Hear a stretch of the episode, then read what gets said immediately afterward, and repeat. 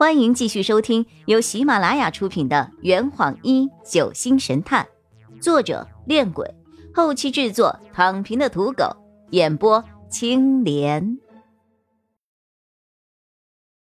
第二百七十一章，手机问题。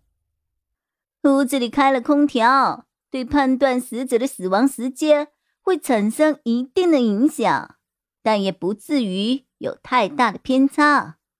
或许可以根据目击者的证词，将死亡的时间缩小，就像在临江客栈的时候一样啊。洛佩突然转向了我：“雨涵，你今天晚上是什么时候离开书房的？”我仔细回忆了一下，最后说出了确定的答案：八点五十分，不会错。那发现尸体的时间呢？我再度陷入了回忆。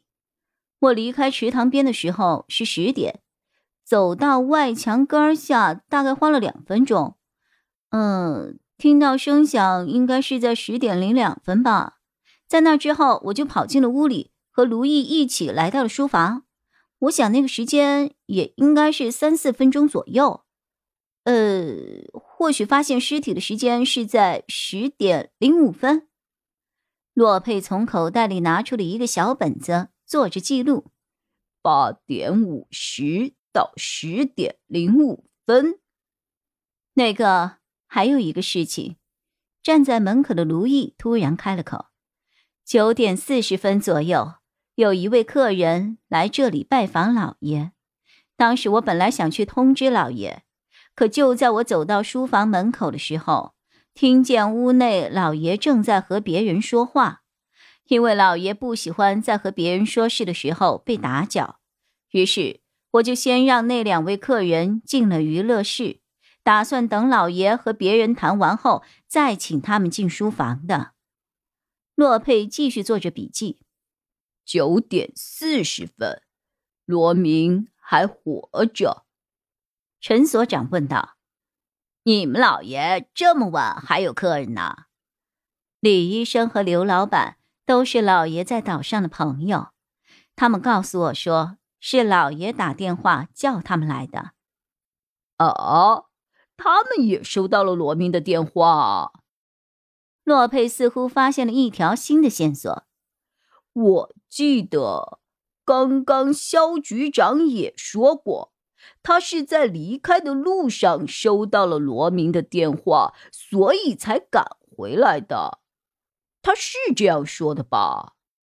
最后一个问题，洛佩是看着我问的。是，他是这样说的。这个细节是由我向洛佩转述的。陈所长戴着手套，拿起了桌上的手机。卢小姐，这是你们老爷的手机吧？是的。他仔细的打量着手机，皱了皱眉。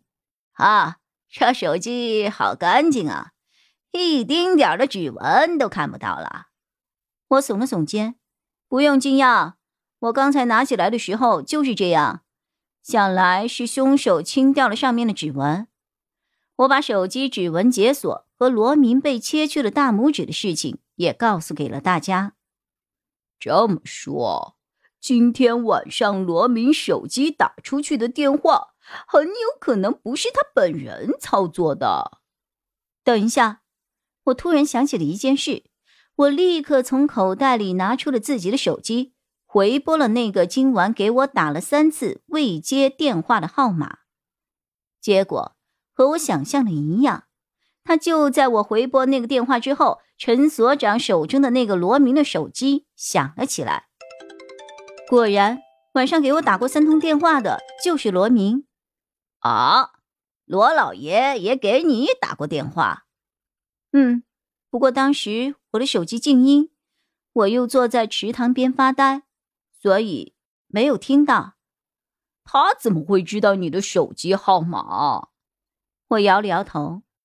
我认识的人不多，手机买了还不到两个月，按理说。知道我手机号码的人，我都认识。不过下一刻，我便想到了答案。我想应该是莎莎告诉他的吧。今天在车上的时候，我和他交换了号码。洛佩点了点头，没错，他今天还给你打电话叫我们吃饭来着。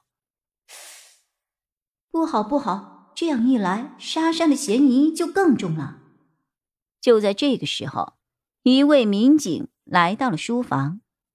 所长，天已经太晚了，楼下有几位客人说要离开。也行，记着要记录好每个人的名字、地址和联系方式，并向其他客人确认真伪之后，才能够放他们回去。诺佩对卢毅说：“卢毅，你去休息吧，我们还要聊些事情。”卢毅点了点头，也回到了自己的房间。卢毅离开前，洛佩从他的手里要来了书房的钥匙。他又将房门关上，把插在门把手上的钥匙也拔了下来。怎么样？有什么头绪？此案甚是怪异啊！看着手中的两把钥匙，洛佩的眉头紧紧的锁在了一起。首先是钥匙问题，我刚刚看过了，这两把钥匙是专门定制的。一般人很难复制。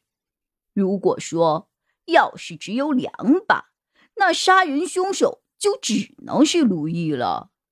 这间书房大家都看到了，窗户爬不上去，门又被锁了，钥匙还插在了屋内的门把手上。四面墙壁加上地板和天花板，没有任何暗格，可以说。能够在这种情况下进出这个屋子的人，就只有拿着另一把钥匙的卢毅了。这是第一个奇怪的地方。嗯，其次就是那几通奇怪的电话。我们通过罗明被切去的大拇指分析，用罗明的手机打电话的，并不是他本人。而是那个杀人凶手。这坛已经喝完了，你猜出凶手是谁了吗？啊，老板，拿酒来。呃呃，更多精彩，请关注青莲得不得。